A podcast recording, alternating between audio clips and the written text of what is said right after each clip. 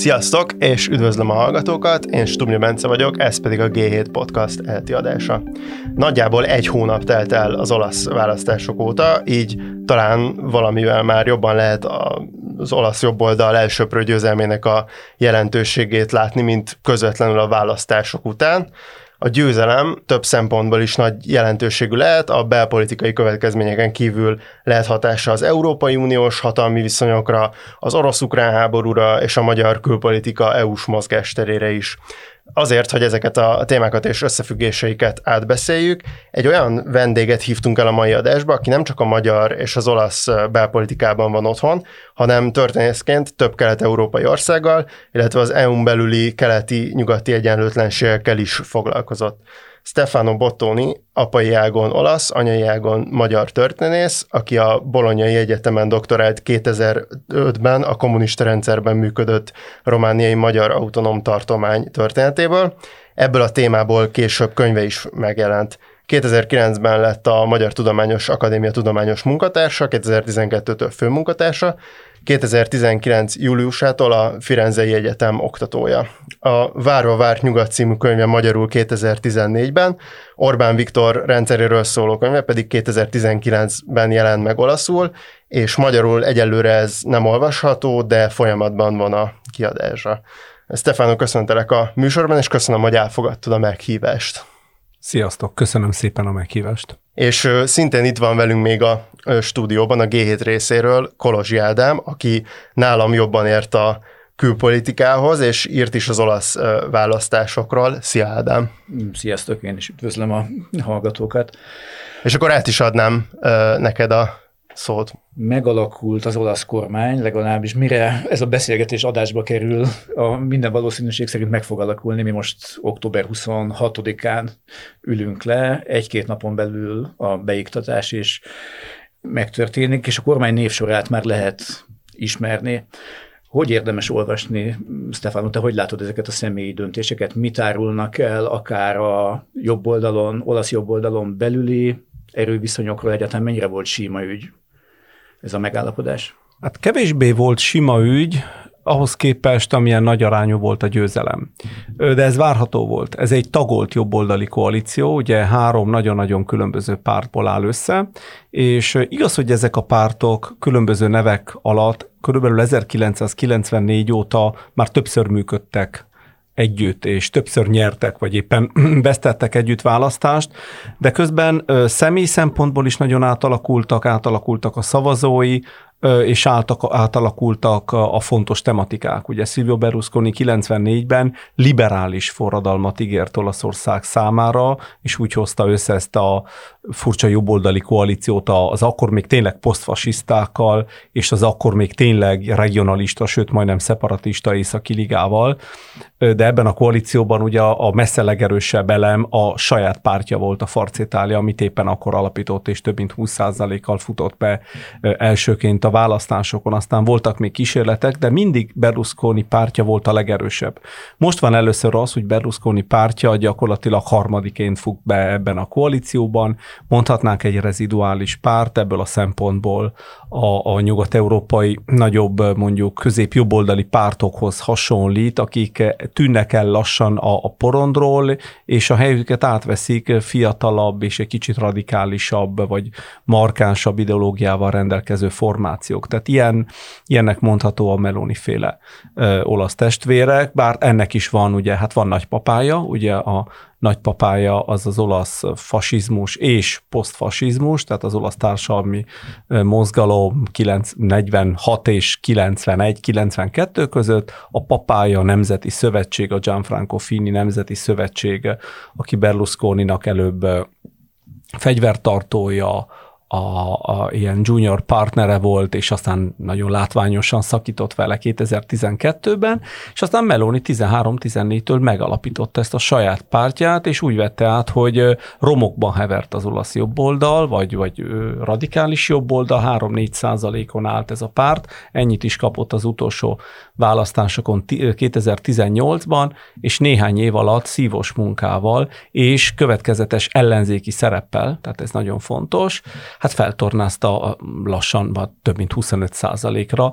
Tehát ehhez képest a kormány tehát a, a, a, a nevek nem feltétlenül tükrözik ezt a, ezt, ezt a nagy, a nagy arányú győzelmet. Ugye Meloninak nagyon sok helyet kellett osztani a többi jobboldali pártnak is. Egyrészt azért, mert a, választási törvény miatt, ami nagy részt azért ö, 3%-os küszöbhöz kötötte a parlamenthez, a parlamentbe való jutást, Farcitál és az Északi Liga jobban szerepelt a, parlamentben, tehát több, kép, több képviselője van, mint amennyi százalékot kaptak. Tehát az a nagy különbség nem látszik igazán a parlamentben, és ezt érvényesítik is. Tehát nagyon sok miniszteri, illetve később még államtitkári helyet követelnek maguknak. Aztán voltak a presztis harcok. Ugye Farcitália mindenképpen szerette volna a külügyminiszteri széket, ami Berlusconi elhíresült Oroszországról, Putyinról és az ukránokról mondott keresetlen szavai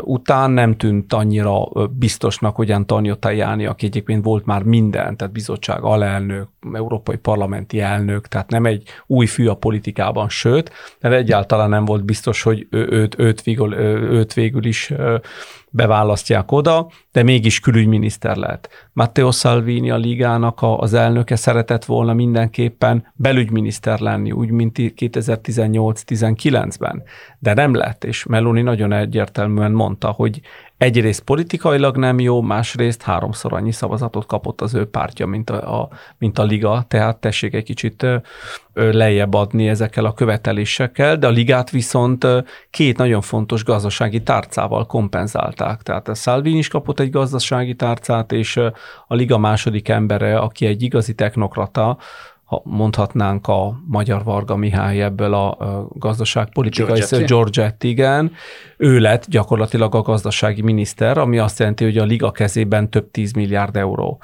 összpontosul. Tehát ebből a szempontból a liga megerősíti azt a, azt a szerepet, hogy igazán ők a gazdaságpolitika pártja, tehát ők azok ma is, akik több tucatnyi nagyváros, tartományt és, és végig a legerősebb, tehát a, a, az ország legfejlettebb régióit kormányozzák, tehát igazán ehhez értenek, ez számukra nagyon fontos, ez a célközönség, tehát a, ez a termelő, termelő réteg, az, az gyáriparosok, stb.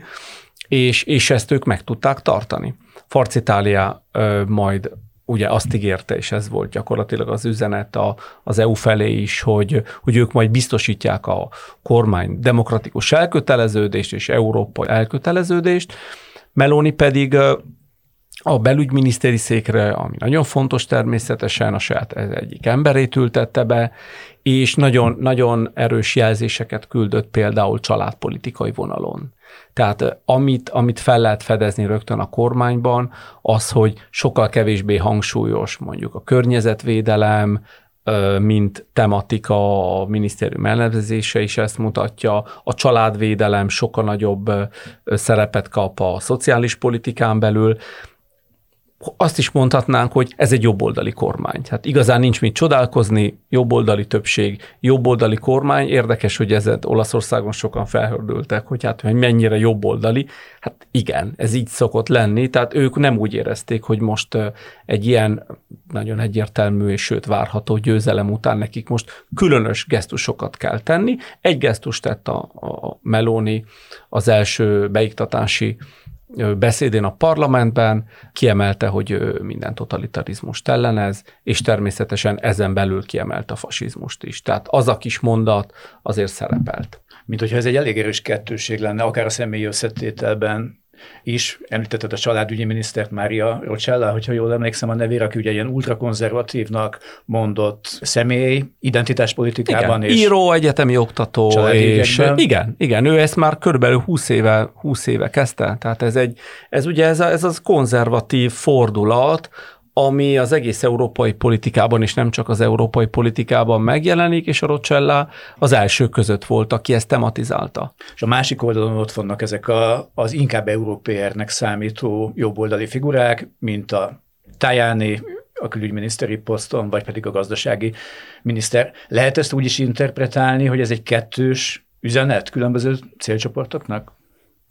Lehet így is interpretálni, és lehet úgy is, hogy a választók nagy része tényleg megosztott ebben a kérdésben, tehát, tehát egyénileg is. Tehát van egy, van egy gazdaságorientált énünk, a gazdaságnak működnie kell, és a, a, a, a piacot azért nem lehet végtelenül korlátozni, és ugyanakkor ott vannak a társadalmi problémák és a társadalmi feszültségek. Olaszország azért egy, erről majd úgyis még beszélni fogunk, egy erősen elszegényedő ország az európai versenyen belül, nem annyira, mint máshol, de mégis azért magas az infláció, elszabadultak a rezsi, a rezsiköltségek, magas a munkanélküliség, strukturálisan magas a munkanélküliség, van egy nagyon erős nyugdíj probléma, amit, amit eddig igazán senki nem tudott megoldani, tehát a társadalom korfája hát nagyon kétségessé teszi az egész nyugdíj alapnak a, további működését, és ott van egy demográfiai probléma is, tehát van egy, van egy furcsasága az, az olasz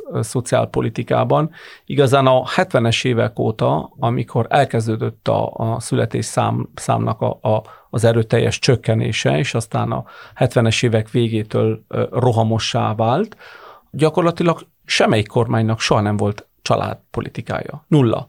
Tehát nem, nem tettek olyan intézkedéseket, mint például Ausztriában, Németországban, ahol ha nem is adtak neki ilyen, ilyen nemzeti mászt, és nem festették le ilyen nemzeti ideológiával, de teletömték a családokat pénzzel. Tehát a Kindergeld az pontosan egy olyan, egy olyan intézmény, ami egyrészt alanyi jogon jár, tehát minden gyereket vállaló családnak, vagy egyedülálló szülőnek, anyának, bárkinek, Másrészt valóban azt a célt szolgálta, hogy azért hát csináltok gyerekek, legyetek többen, de nem azért, mert a, nem tudom, a zászló a nemzet, hanem egyszerűen azért, mert legyen valaki, aki majd 50 év múlva esetleg majd befizet a kasszába, és, és, és lehetővé teszi a, a nyugdíjak folyosítását. Tehát annak ellenőre, hogy Olaszországot közép-jobboldali pártok uralták, elsősorban a kereszténydemokrata párt a 90-es évekig, soha senkinek nem jutott eszébe, és így alakult ki az a helyzet, ami tényleg nagyon furcsa, hogy Olaszországban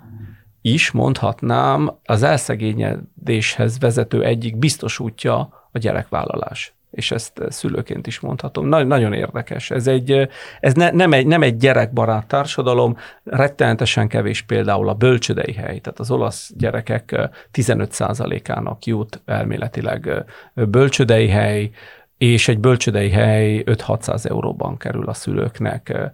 Havonta majdnem ugyanannyibe kerül az óvodai hely, tehát egyáltalán nincs ez úgy biztosítva. Ez azt is eredményezi, hogy főleg közép meg dél-Olaszországban a nők jelentős része egyáltalán nem dolgozik. Tehát egyáltalán gyereket vállal, akkor otthon marad, részmunka majdnem nincs, nagyon-nagyon nem tudott elterjedni a flexibilis munkaidő és a home office, egyszerűen az olasz cégek erre nem voltak igazán vevők ellentétben más országokkal. Egyszerűen nagyon rugalmatlan maradt a struktúra, és ez meglátszik. Tehát elképesztő módon csökken a lakosság, úgy is, hogy erős volt a migráció. Tehát ma már azt, azt mondják demográfusok, hogy az sem igaz, hogy az olasz nők nem szülnek gyereket, és a, és a nem Olaszországban született nők a rengeteget. Az Olaszországban nevelkedő és ott családot alapító második generációs bevándorlók is kezdenek demográfiai szempontból egyre inkább úgy viselkedni, és úgy, úgy cselekedni, mint a többi olasz. Egyszerűen ennek van egy nem csak egy kulturális, hanem egy gazdasági oka, hogy egyszerűen nem éri meg. Ez egy, ez egy probléma, és ez Meloni előtt is probléma volt, csak nagyon érdekes, hogy részben a fasizmus öröksége miatt, ugye, aki óriási hangsúlyt fektetett a demográfiára, és a, a nemzet nagyságát a, a, az olaszok számához kötötte, 45 után kialakult egyfajta mindenki által elfogadott tabu ezzel kapcsolatosan, hogy erről az egész demográfiáról nem nagyon, nem nagyon beszélünk. És a 60-as évekig nem is kellett, mert jöttek a gyerekek, tehát az olasz családok szaporodtak, a, annak ellenőre sokan elmentek külföldre, a lakosság száma folyamatosan nőtt. Nem volt gond a 70-es évekig. A 70-es években jelentkezik a probléma, és azóta viszont nincs válasz. Most hát az a, ez, ez, ez egy érdekes kérdés, hogy ez a kormány, aki szerintem a többi elődjével szemben igen nagy hangsúlyt akar fektetni erre a kérdésre, és ennek van egy kulturális, vagy egy mondjuk egy külpolitikai vonzása is, tehát határozottan konzervatívnak értékekben konzervatívnak nevezi magát, ebből a szempontból ez a lengyel vagy magyar párhuzam, ez ilyen szempontból szerintem megállja a helyét, hogy mit tud ezzel kezdeni, mennyi pénzt fog ebbe beletenni, mert ez euró milliárdokba kerül, ha valóban támogatni akarják a családot, és majd kiderül majd, hogy akkor milyennek a, milyennek a tartalma. A gazdasági programban is, mint hogyha lenne, legalábbis a kampányígéretekben, amik nagyon erőteljesek voltak, és nagyon komoly számokról szóltak, némi ellentmondás, ha ezeket összeszámoljuk, akkor sok 10 milliárd eurós ígéretek voltak a adócsökkentéstől egy kulcsos adó bevezetésén át a nyugdíjkorhatár leviteléig, illetve a felemelés visszavételéig. Ehhez képest most, mintha Meloni és a gazdasági minisztere sokkal óvatosabban nyilatkozna, arról beszélnek, hogy az ilyen fiskális kalandorságot ők elutasítják. Mi az, ami tartható ezekből az ígéretekből? Van itt egy nagyon erős kényszerhelyzet és kötött pálya. Ugye Melonit azért szkepticizmussal fogadták Brüsszelben, és két ember volt, aki gyakorlatilag garanciát vállalt. Washingtonban, Berlinben, Brüsszelben, mindenütt, ahol számít ez még a dolog, a, érte, és ez a köztársasági elnök, egyrészt Sergio Mattarella, akinek elképesztő informális uh, súlya és szerepe van az olasz belpolitikában, másrészt a volt kormányfő Mário Draghi. Mário Draghi szerepe a legizgalmasabb. Mindenki azt gondolta, hogy őt inkább közép, közép, közép-balra lehet sorolni, személyesen talán ahhoz a világhoz áll mondjuk közele bankár, tehát egyáltalán nem tették oda, mint jobboldali ember, és azt is, az is igaz, hogy azt a nagyon furcsa koalíciót, amit ő majdnem két évig vezetett, amiben mindenki benne volt az olasz politikában, kivéve az olasz testvérek pártja, ugye mindenki elárulta, nyáron kiderült, hogy mindenki meg akart igazán tőle szabadulni, az egyetlen, aki valamennyire kitartott mellette és lojálisan viselkedett, a demokrata párt volt baloldalon. És a demokraták azt hitték, hogy mivel jó fiúk voltak és jól viselkedtek, akkor majd Drági mellettük fog kampányolni, és egy kicsit segíti őket.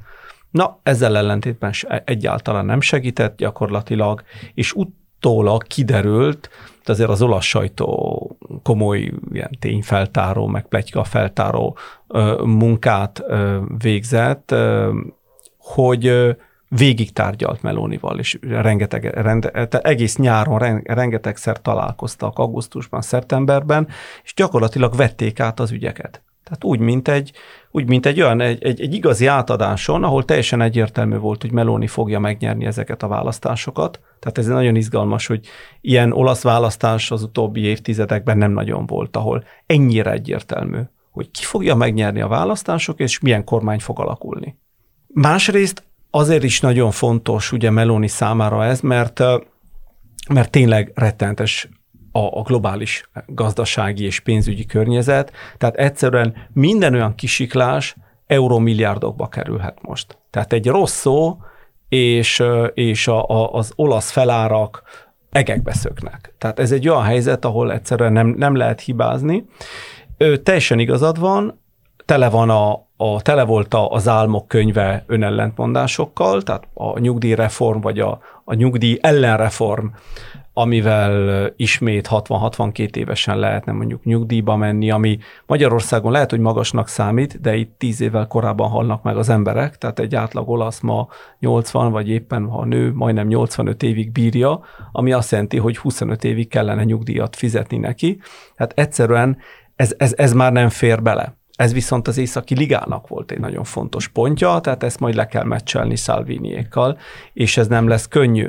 Egy másik ilyen dolog ugye az egykulcsos adó, ami lehet, hogy az állam szempontjából nem kerül olyan rengetegbe, viszont rettenetesen megosztja a társadalmat. Tehát ez Olaszországban gyakorlatilag egy tabu, és azt is látni kell, hogy Nyugat-Európában eddig sehol nem vezették be. Tehát nincs annyi... Nyugat... Kelet-Európában is inkább kivezetik, mint be. Igen, rendszerűen. tehát ez egy kelet-európai dolog volt, tehát igazán ugye a 2000-es évek nagy slágere lett, tehát akkor Észtországtól kezdve Bulgáriáig, tehát majdnem mindenki, vagy a, mondjuk a kormányok többsége ilyen vagy olyan módon ezt, ezt bevezette, de aztán vagy kivezette, vagy korrigálta, vagy enyhítette, tehát igazán nem vált egy teljes ilyen európai mainstream azt mondanám, de nyugaton aztán végképp nem, végig megmaradt ez a, ez a sávosítás. Szerintem Az lesz a megoldás, hogy lehet, hogy egyszerűsítik a sávokat, vagy játszanak a gyakorlatilag ezekkel a, ezekkel, a, ezekkel a sávokkal, de nem hinném, hogy, hogy, hogy egy nagyon radikális ilyen reform következne. Egyrészt most kell elfogadni, ugye, vagy elfogadni a, a 2023-as költségvetés végleges tervét, nem is lenne idő egyszerűen átgondolni, és, és végig, véghez vinni egy ilyen, egy ilyen reformot. Valószínűleg egy, egy sokkal pénzügyi szempontból konzervatívabb, a, és a drági kormány nyomdókáin lépő költségvetés fog megszületni, ami lehet, hogy kevésbé izgalmas politikailag, de gyakorlatilag ez az első nagy akadály. Tehát ezt, ezen át kell menni a Meloni kormánynak, és ennek mindenkinek valamennyire, ez, ez, ez mindenkinek kell, hogy tetszen. Brüsszelben is, és mondjuk Rómában, vagy éppen Milánóban, vagy éppen egy kisvárosban, ez elfogadhatóvá kell tenni. Valószínűleg belepakolnak ilyen, ilyen tetsző intézkedéseket ma a mai, tehát most október 26-án vagyunk, a mai újságban volt olyan, hogy leviszik például a pelenkák áfáját 5%-ra ami egy, akinek van gyerek, az tudja, hogy ez egy elég komoly tétel, tétel tud lenni havi szinten egy ilyen pelenkázás dolog, de hogy ez, tehát ez egy olyan dolog, amivel, amivel mondjuk szimpátiát lehet nyerni, de mondjuk a költségvetés nem roppan bele. Tehát ilyeneket lehet csinálni. A választás előtt az egyik nyitott kérdés volt, hogy mi lesz a helyreállítási alap olasz pénzeivel, amire ugye a drági kormányzás alatt megszületett már Brüsszellel a megállapodás, és 200 milliárd euró körüli összegről van szó. Olaszország messze a legnagyobb részt kapja az összes EU-s tagállam közül. Mostanra úgy tűnik, hogy Meloni visszakozott abból a korábbi álláspontjából, hogy itt érdemes lenne komolyabban újra tárgyalni ezeket a, a dolgokat, és általában is, mint hogyha folytatódna az a kampányban is viselt imázsépítés, nemzetközi kampány, amiben saját magát egy európai partiképes politikusnak mutatja, nagyon erősen elutasítva a posztfasiszta bélyeget, az EU-s gazdaságpolitikán túlmenően ugye ugyanez látszik az olasz külpolitikai stratégiában vagy főirányban, ahol Meloni nagyon erősen egy atlantista vonalra állt rá, kifejezetten NATO-kompatibilis, NATO mainstreamet támogató vezető, és nagyon erősen Ukrajnát támogató vezetőnek látszik. Ugyanakkor a koalíciós társ Berlusconi említett botránya, ugye kiszivárgott egy hangfelvétel, amin arról beszél, hogy 20 üveg beluga vodkát kapott a születésnapjára Putyintól, amit ő olasz borokkal honorált. Kicsit ambivalensé teszi a kérdést, hogy mi várható végül is az olasz külpolitikától, illetve mintha lenne egy szerepcsere. Korábban Berlusconi tűnt annak a figurának, aki az európai garanciát nyújtja Melóniékra, és ehhez képest most, mintha Meloni lenne, aki, aki az európai politikát viszi, Berlusconi pedig a fő Putyin barát. Ez egy nagyon izgalmas kérdés. Én azt gondolom, hogy a Meloni atlantizmusa, ha beszélhetünk ilyenről, mm, személyes szinten vissza elég, elég hiteles. Azért hiteles, mert amikor elindult a háború, február végén, akkor ugye Meloni pártja a, még sehol nem volt a, a drági kormány válsága, ugye úgy volt, hogy a drági kormány 2023 márciusáig húzza ki, tehát ekkor járt volna le a hivatalos mandátuma, tehát ekkora tűzték volna ki rendesen a választásokat, tehát még sehol nem volt a válság. Meloni pártja volt az egyetlen ellenzéki párt a parlamentben. Ez is egy, egy érdekes helyzet. Tehát a parlament 80 90 százaléka támogatta a kormányfőt hivatalosan, aztán mindenki furta és faragta, ahol csak tudta, de hivatalosan mindenki mellette volt. Tehát nagyon könnyű lett volna Meloninak a, a, a, a valamiféle demagógiára appellálva ellenezni a háborút, a szankciókat és ezeket a gazdasági és politikai és diplomáciai vagy akár katonai fellépéseket, mondva, hogy előbb az olaszok és vigyázunk saját magunkra. Ez nagyon könnyű lett volna február, március, áprilisban. Ugyanakkor soha nem tett ilyet. Tehát a parlamentben, tehát nem tett ilyen nyilatkozatokat, és nagyon érdekes volt ez számomra, mert simán megtehette volna. Miközben megtették olyan pártok, tehát az Északi Liga és a, az ötcsillagos mozgalom, ami, amiről mindig azt tudom megállapítani, hogy Magyarországon soha nem fogom tudni majd magyarázni senkinek, hogy ez pontosan milyen állat, hogy ezek milyen emberek, jobboldali, baloldali, mi ez, az, ez a valami, ami mindig 20-30 százalékot kap, úgyhogy igazán nem, nem is tudjuk, hogy ezek az emberek mit képviselnek, kit képviselnek, honnan jönnek. Szóval ezek a pártok furták a kormányt az első pillanattól kezdve. Meloni nem, nagyon konstruktív volt. Ugyanakkor is, ez a, mondjuk az, ez akkor most a, a dicsértem Melonit. A második része kicsi problematikusabb, az olasz fasiszta, fas, fasiszta, bocsánat, és posztfasiszta kultúrában azért az euró-ázsiai gondolat. És Oroszország, ha nem is imádata, de csodálata, mint birodalom, ez nagyon erős ebben a kultúrában. Tehát ő azért egy olyan kultúrában nőtt fel, ahol egyrészt ezek az értékek, amennyire ismerik a történelmet, az olaszok nem nagyon foglalkoznak történelemmel szerencséjükre, tehát nagyon-nagyon halvány fogalmuk van a, saját történelmükről és az európai történelmet, tehát egyáltalán nem foglalkoztatja őket a, a mindennapokban, és ez nem mindig rossz. Amennyire van, volt valami fogalma, tehát Oroszország hely ott volt. Ugyanakkor ott van egy antibolsevista hagyomány, ami azért jobb oldalon adott, egy ant- szovjet ellenes hagyomány, ilyen szempontból egy totalitariánus és egy birodalom ellenes hagyomány, és ott volt a Putyinnak a szerepe, aki, ami szintén kétszínű ebben a, ebben a társaságban. Egyrészt ott van a félelem az oroszoktól, az oroszoktól való félelem, másrészt ott volt, és Meloni is mondott ilyeneket az utóbbi éveken, években, hogy Putyin, mint a hagyományos Európa védelmezője. Tehát itt azért ráragadt néhány olyan mondat, ami Pénzt ő nem kapott Putyintól. Legalább úgy tudjuk, hogy nem kapott. Ugye Matteo Salvini és a Liga nevére ott van ez a hírhet 49 milliós kölcsön, amit soha nem fognak tudni kivakarni az emlékezetből, tehát Matteo Salvini pártja meg van fogva. Tehát ők az oroszok által meg vannak fogva, Salvini emberei utaztak Krímbe a 2014-es orosz népszavazás hitelesítésére, egy olasz tartomány ismerte el a krím annektálását, és, és voltak ilyen nyilatkozatok már 14-ben, meg 15-ben, mindenféle orosz, olasz, üzleti, ezt most használom ezt az időzőjel, üzleti ö, ö, társaságok alakultak, ahol valószínűleg a, a legalacsonyabb rangú valami vala, vala ember ö, valami századosi rangban szolgálhatott. Tehát mindenféle gyanús dolgok voltak.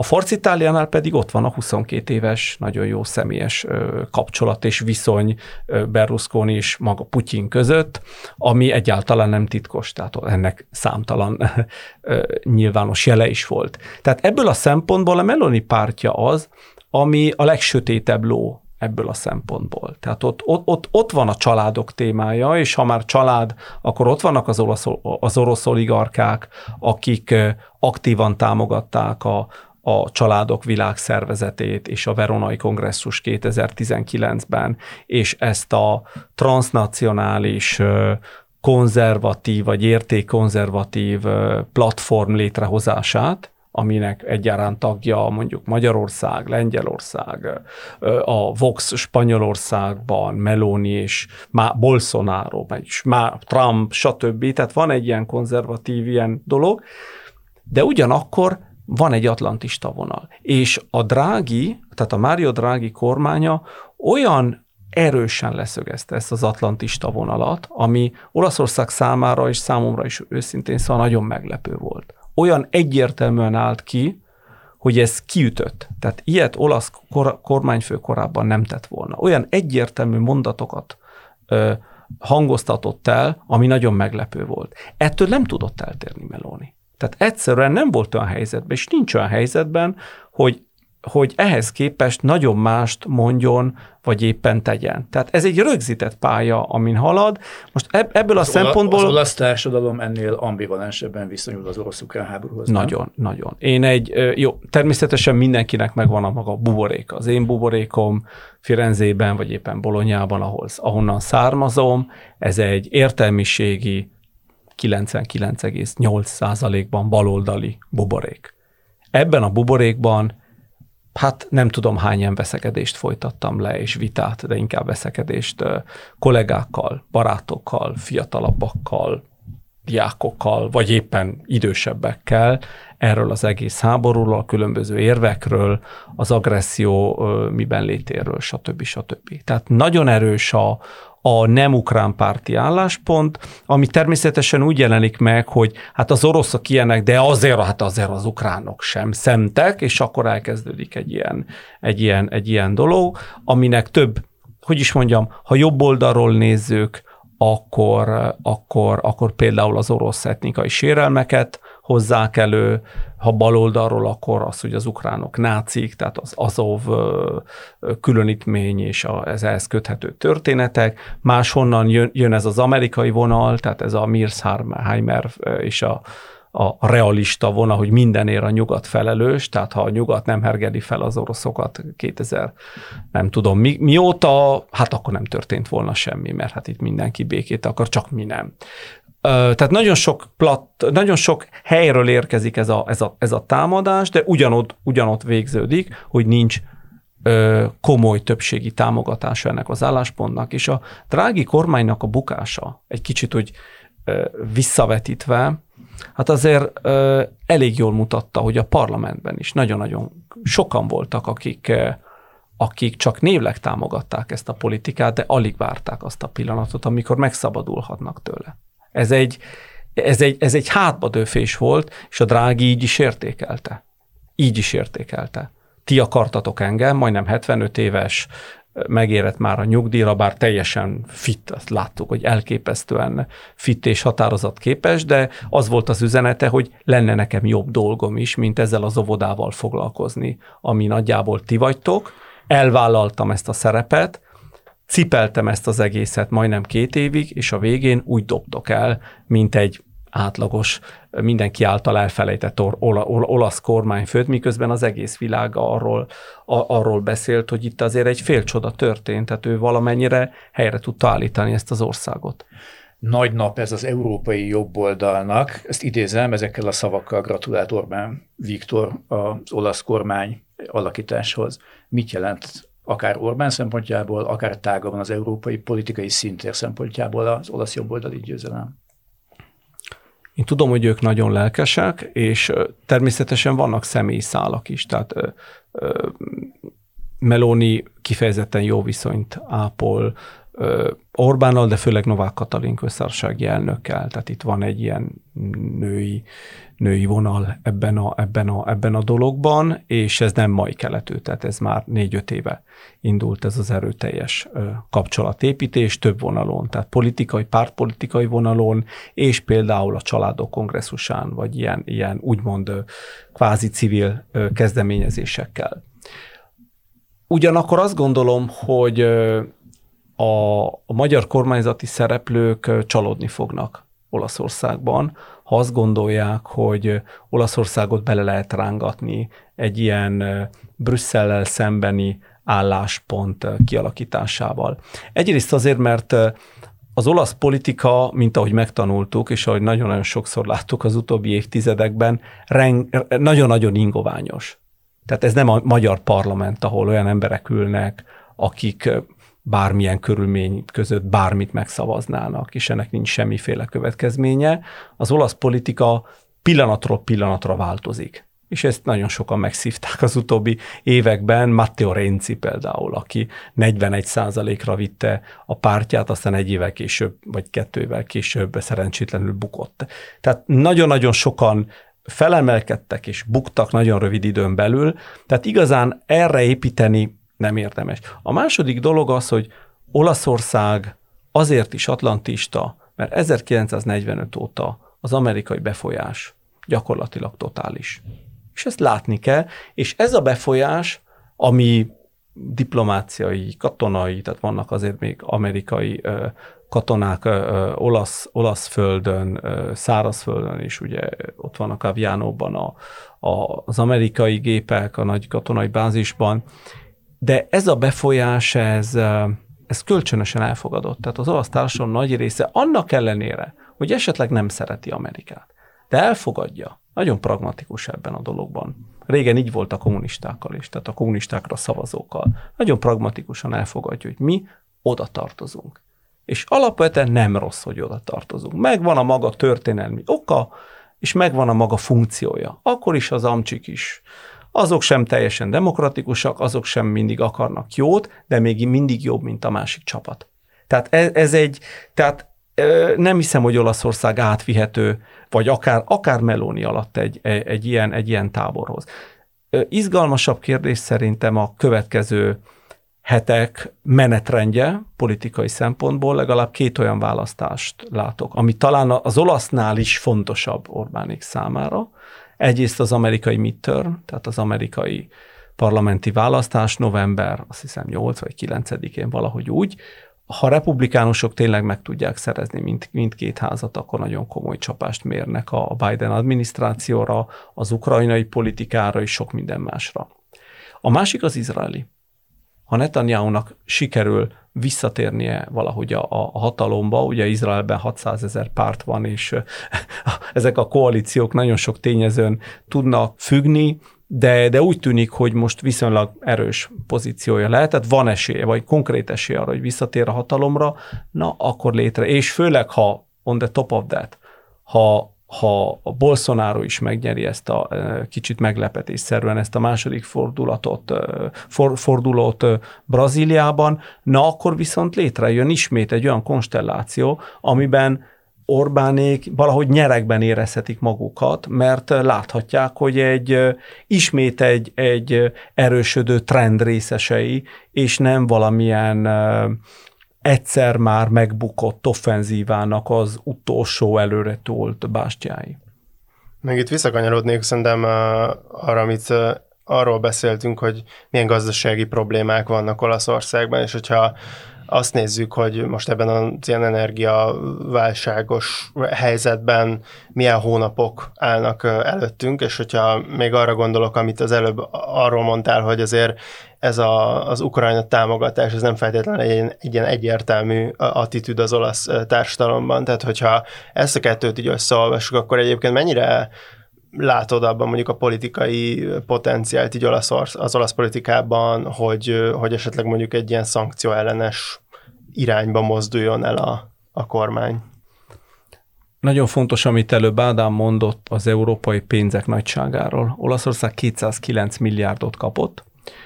Ennek két része azért, azért nem ne, térítésmentes támogatás, hanem kölcsön, ami szintén egy elég döbbenetes szám, tehát ezeket a, ezeket a kölcsönöket majd vissza kell fizetni, tehát itt hihetetlen terhet rakott a kormány és az egész helyzet az olasz lakosságra, de hát, mint ahogy a kölcsönökkel elő szokott fordulni, ezt majd 10-15 év, 20 év múlva fogjuk igazán megérezni, most egyszerűen szükség volt erre a pénzre. A pénz le van kötve, azt uh, tudom látni, tehát jár az ember Olaszországban, és rengeteg minden úgymond épül, szépül, nagyon sok minden történik, ezekkel a pénzekkel, de még olyan állami intézmények is, is, intézmények is kapnak millió eurókat, mint például állami egyetemek, ahol általában kutatásra, vagy K, K, K plusz F, tehát kutatásfejlesztésre, vagy új személyzet felvételére nincs nagyon lehetőség. Most egyszeri, egyszeri módon, tehát és egyszerűsített eljárásokkal rengeteg mindent lehet elérni, mert ugye, mint, ugye, úgy, mint ahogy az EU támogatásokkal el kell költeni, ugye pénzt nem adunk vissza, tehát mindent ki kell nyomni. Tehát ez a pénz már ott van, igazán Meloni beszélt ez ellen, és kampányolt, de pragmatikusan tudnia kellett volna, és szerintem tudta is, hogy igazán ezt nem, ezen nem nagyon fog tudni változtatni, olyan botrányokat okozna Brüsszelben, amiért valószínűleg nem érdemes harcolni, mert úgyse történne semmi, és rontaná a politikai uh, hitelén. Tehát én nem gondolom, hogy ez az olasz kormány sem nagyon eltérne a szankciópolitikától. Nagyon érdekes adatok jöttek, jöttek most ki például a gáz felhasználásról hogy az orosz gáztól való függés 40%-ról 2-3 százalékra esett vissza körülbelül fél év alatt. Döbbenetes, hogy ahogy ezt leépítették, és a, a, a cseppfolyós gáz, gázt Amerikából, illetve Algériából elképesztő mennyiségben nyomják, és feltöltötték a gáztározókat, és Rómában jelenleg 28 fok van. Tehát egy, egy rette, rendkívül meleg október van, ami, ami, ami szintén nem játszik Putyin kezére, mert jelenleg Olaszországban tényleg nem kell fűteni, és ez még eltart minimum egy-két hétig. Tehát ez egy, ez egy szerencsés konstelláció, sokkal rövidebb lesz ez a, ez a tél, bármi is történne, a gáztározók megvannak, a gázára ugye nemzetközileg is kezd csökkenni. Egy dolog igaz, hogy Olaszországban, mivel nem volt rezsicsökkentés korábban, körülbelül már egy éve mennek fel a rezsiárak. Tehát a, a, a gáz és villanyszámlák, amennyire én is követni tudom, 2021 második felében kezdtek növekedni, és ez a növekedés már a háború megkezdésekor nagyon érezhető volt. Tehát ma körülbelül kétszeres áron mennek ezek a dolgok. Tehát egy év alatt ennyi volt. Ugye az össz, tehát az infláció körülbelül 10 os Őszintén szólva, ha elmegyek vásárolni, de ezt többen megtették, látom a Twitteren, meg a Facebookon is sok ilyen bejegyzés Nyugat-Európában élő magyaroktól, bemennek Németországba, Spanyolországba valamilyen nem nevezem meg, ilyen, ilyen, ilyen, ilyen, ilyen, ilyen szupermarketban, és vásárolgatnak, és bemutatják, hogy sokkal vagy sokkal olcsóbb, vagy hasonló áron adják ugyanazokat az árukat, mint Magyarországon, miközben azért a fizetésekben azért még mindig van egy kétszeres, vagy néha háromszoros szorzó. Na most Olaszországban is ezek, ezek, ezek az árak fölmentek, de őszintén nem olyan mértékben, mint Magyarországon. Tehát én azt gondolom, hogy ezek a gazdasági nehézségek megvannak, és Olaszország ahogy mondtam, krónikusak, tehát nem jó a helyzet, de én azért nem látom azt az összeomlást, amit néha mondjuk itt propagandisták vagy ilyen, ilyen emberkék szeretnének bemutatni, hogy itt mindjárt összeomlik minden, és emberek milliói elárasztják az utcákat, és nem tudom, mit követelnek. Itt visszakanyarodva egy kicsit ez a nemzetközi jobboldali, új jobboldali mozgalmak és irányzatoknak az előre töréséhez, hogy szerintem nagyjából ugye a 2000 tízes évek közepétől kezdve volt egy ilyen nagyon erős előretörés, az a jobb populista pártoknak a megerősödése, ugye ekkor volt a Brexit, ugye semmi másról nem lehetett akkoriban olvasni, tényleg csak erről a erről a folyamatról, hogy itt populizmus van, és hogy jobb populizmus van. Viszont talán az elmúlt években úgy látszott, hogy mondjuk adott esetben ezek a jobb populista pártok, még hogyha kormányra is kerülnek, akkor adott esetben NATO, atlantista párti, EU párti koalíciókba kerülnek be, vagy megváltoztatják a korábbi álláspontukat, illetve más esetekben pedig akár meg sem erősödnek annyira ezek a jobb populista pártok. És igazából a, a kérdésem az, az lenne, hogy amikor Orbán Viktor végül is az Európai Néppártból való kilépésről döntött, akkor szerinted elszámította-e magát ezzel? Tehát, hogy más lett ebből, a, ugye itt a, gondol, valószínűleg a háttérben az volt, hogy, hogy egy kicsit így lineárisan kifuttatta ezt a trendet, de hogy közben lehet, hogy nem ez történt meg valójában. Erről mit gondolsz? Erről azt gondolom, hogy 19-ben az európai, az európai parlamenti választások előtt, amikor kiléptette a Fideszt az Európai Néppártból, hát részben azért, mert arra is kényszerítették, tehát ez egy kényszerlépés volt. De ő szerintem helyesen mérte fel azt a dolgot, hogy ez az Európai Néppárt, és ezt le is nyilatkozta, és ebben igaza van szerintem, nem egy, nem egy jobboldali, vagy nem egy, nem egy középjobboldali párt már, tehát nem az, ami korábban volt, tehát sokkal inkább egy liberális közép oldali valami, és néhány tagpárt mondjuk Észak-Európában, vagy éppen Belgiumban, hát Magyarországon gyakorlatilag szélső baloldali pártként működhetne nyugodtan ideológiai szempontból, ennyire, annyira más a spektrum. Tehát ebből a szempontból ő reálisan látta, hogy itt egy történetnek vége, tehát a Kohl, az Aznár, a Sirákféle néppártnak vége, és neki ott nincs helye. Amiben elszámolta magát, az, hogy azonnal helyettesíthető, egy egységes, egy ilyen magyar modellen alapuló, mindenkit magam alá gyűrök, tehát az, e, az MDF-et, az FKGP, a miépet, aztán később egy kicsit a jobbikot, vagy a, tehát az össz, a, a nagy jobboldali, vagy nem baloldali közösséget minden, egy magam alá gyűröm, és csinálok egy nagy pártot, amit természetesen én vezetek, és kizárólag én, és mindenki rám fog hallgatni, és minden ilyen szép és egységes lesz. Na most, hát kiderült, az európai politika, és az olasz aztán végképp nem, nem ilyen. Tehát egyszerűen annyira sokszínű, és hogy ez a sokszínűség mindig is megmarad. És ugye ezek a családok, ezek az jobboldali európai pártcsaládok sok kérdésben meg, tényleg megosztották. Hát ugye ott van a konzervatív szövetség, amit éppen Meloni vezet, és Meloni szerintem nagyon jól helyezkedett európai téren már 2018-ban, amikor a lengyeleket választotta, a lengyelek már kormányon voltak, tehát volt egy nexus, tehát volt egy erős barát, egy erős szövetséges, és volt egy olyan külpolitika, előbb ezt elfelejtettem említeni, hogy miért is mondjuk ez az orosz politika, ott vannak a lengyelek. Tehát Meloni a lengyelekkel van egy pártszövetségben, próbáljon ott valaki orosz párti szövegeket nyomni, hát gyakorlatilag nem jut ki a teremből azonnal leterítik. Tehát itt, itt nagyon-nagyon pap felpaprikázott a hangulat, tehát a lengyelekkel egyszerűen Oroszországról nem lehet másképp beszélni, csak elítélően. Tehát az egy, az egy rögzített helyzet, és Orbánnak is nagyon nehéz pillanatai voltak, vannak, és talán még lesznek a lengyelekkel, és, vagy a csehekkel éppen ebben a, ebben a, ebben a kérdésben.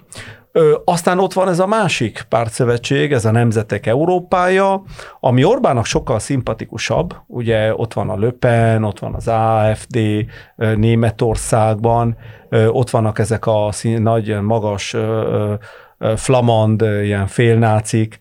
Az a probléma ezzel a társasággal, hogy ezek lúzerek. Ezek soha nem fognak hatalomra kerülni, mert az ő hatalomra kerülésük az adott ország politikai rendszerének az összeomlásához vezetne és ezt nem fogja engedni a rendszer. Bocsi. Tehát e, ilyen, ez nem fog. Tehát, tehát nagyon jó lesz, mindig fo, jönni fognak majd Budapestre tanácsokért, vagy szabad levegőt szívni, mert ugye most ez a, ezt kell mondani, hogy itt szabadság van, Nyugat-Európában diktatúra, tehát aki szabadon akar élni, és bocsánat a csúnya szó, buzizni, és nem tudom, vala brüsszelezni, sorosozni, az jöhet ide, és nyugodtan elmondhatja, de nem lesznek hatalmon levő barátok Na most az egyetlen fontos hatalmon levő barátja Nyugat-Európában most éppen Meloni lehetne. A Vox ez egy nagyon érdekes történet, mert ők nagyon méről és nagyon lentről indultak a spanyol politikában, és ott azért volt egy Franco utáni demokratikus átalakulásos örökség, és kialakult egy olyan konzenzus, ami informális konszenzus, ami a szélső jobb oldalt gyakorlatilag kizárta a hatalmi pozíciókból. Na most érdekes az, ez tényleg érdekes történetileg, hogy ez a széleskörű konszenzus Olaszországban 94-ben tört meg, amikor a Nemzeti Szövetség ö, először alapított kormányt a Berlusconival együtt. Ugye gyakorlatilag az megszűnt. Spanyolországban lehet, hogy a következő választásokon fog megszűnni, amikor a Vox átveszi a néppárt vezető szerepét a jobb oldalon. Németországban például még tartja magát, ahol az AFT, ha erősebb is lenne, mint amilyen, gyakorlatilag mindenhonnan kiszorulna, mert senki nem állna vele szóba. Nem tudjuk, hogy meddig tart ez, azt tudjuk, hogy ez még tartja magát. Olaszországban ez már megszűnt. Na most szerintem Magyarországon Orbán, de nem csak az Orbán, hanem a, ugye a körülötte levő ilyen külpolitikai főzőemberek, akik gyakorlatilag ezt a politikát készítik elő, e, ezeket a finomságokat és ezeket a különbségeket egyszerűen nem képesek már felismerni, mert ők a hazai helyzetből indulnak ki, és ez nagyon lassan már nagyon-nagyon leegyszerűsített, nem látják át, hogy a, az európai politika mindig-mindig nagyon ilyen, ilyen különbségeken fog, fog múlni, és ezt nem fogja tudni még egy Orbán se a, a saját képére formálni. Az viszont igaz, ez egy történeti trend szintén, hogy a nagy európai és az európai projekt mellett elkötelezett közép vagy közép jobboldali néppártnak, néppártoknak lassan annyi, tehát kiszorulnak a, a palettából, magyarán nem nagyon szavaznak már rájuk, tehát elveszítik a tömegbázist, és a jobboldali tömegbázis nagy része máshova vándorol és mást keres, és részben megtalálja ezekben az úgynevezett populista pártokban azt a tartalmat, ugyanakkor mindig problémám van, amikor én történész vagyok, és nem politológus, amikor, amikor nagyon szigorúan kell, me, kellene meghatároznom, hogy mit is értek populizmus alatt, mert Orbán, ugye a populista az, aki a, a mi értelmezésünkben szótár szerint, aki ígérés és nem teljesít. Most Orbán nem ilyen. Orbán nagyon sok mindent ígért, amit aztán teljesített, jóban, rosszban, ezt mindenki majd megítéli, de ő nem az üresen ígérő ember. Ez inkább, ez kicsit ilyen furán van használva, nem ez a szó, mert a populizmus az el, inkább elitellenesség, és a demagógia Pontosan. az, amikor nem igen, amikor ez, ez egy üres... nagyon speciális demagógia. A Trump az, vagy a Bolsonaro, na az, a, az, a, az, az, egy, az inkább populista. Hm. Tehát ez egy, ebben a, ebben a szóha, Berlusconi volt. Berlusconi egy fantasztikus populista. Tehát ha ő többször kormányzott életemben, tehát 94-ben volt kormányon, akkor csak egy pár hónapig, 2001-ben volt kormányon 5 évet, 2008-ban volt kormányon 3 évet, semmit soha nem teljesített abból, amit ígért. Tehát ez a tökéletes populizmus, mert ez üres ígéreteken alapszik. Na én azt gondolom, hogy például Meloni visszatérve, ő nem ilyen lesz. Nem tudom, hogy fog kormányozni, és meddig fog kormányozni, de elég biztos lennék benne, hogy ő nem fogja követni ezt a modellt. Bármit csinál, nem így fogja csinálni, hát Orbán pedig, vagy a lengyelek, hát egyáltalán nem ilyenek. Hát ők, ők rendszerben gondolkodnak. A populizmus nagyon, nagyon nehezen tud rendszerben gondolkodni, a populizmus rendszereket akar lebontani. Trump is ilyen. Tehát gyakorlatilag lebont egy, egy demo, de nem nagyon tudja szerintem ő sem, hogy mit akarna helyette. Tehát ez a, ez a jövőkép nagyon homályos a, a, a feketeöves populistáknál. Az Orbáni populizmus az egy megvalósult populizmus. Ez olyan, mint a megvalósult szocializmus a 70-es vagy a 80-as években, amikor megmondták, hogy gyerekek, ez van, nincs más, lehetne álmodozni, ez van, ezt kell, ezt kell szeretni. Na most az Orbáni rendszer is ilyen, és egyszerűen aki, aki nem szereti, az köpni nyelni nem, nem, nem tud, tehát egyszer nem tudja ezt, ezt kiköpni sem, nem nagyon tud, nem is akar változni. Tehát a populizmusnak nagyon-nagyon sok alakváltozata van, csak azt akartam mondani, és lehet baloldal is.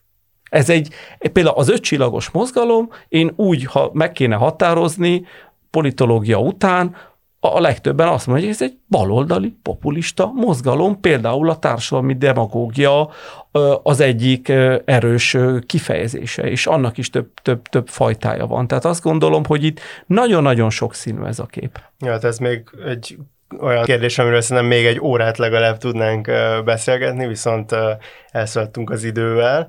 Úgyhogy Stefano Bottoni volt a Gate Podcast teheti vendége. Stefano, köszönöm szépen a beszélgetést. Én is köszönöm viszontlátásra. Köszönjük, szervusztok.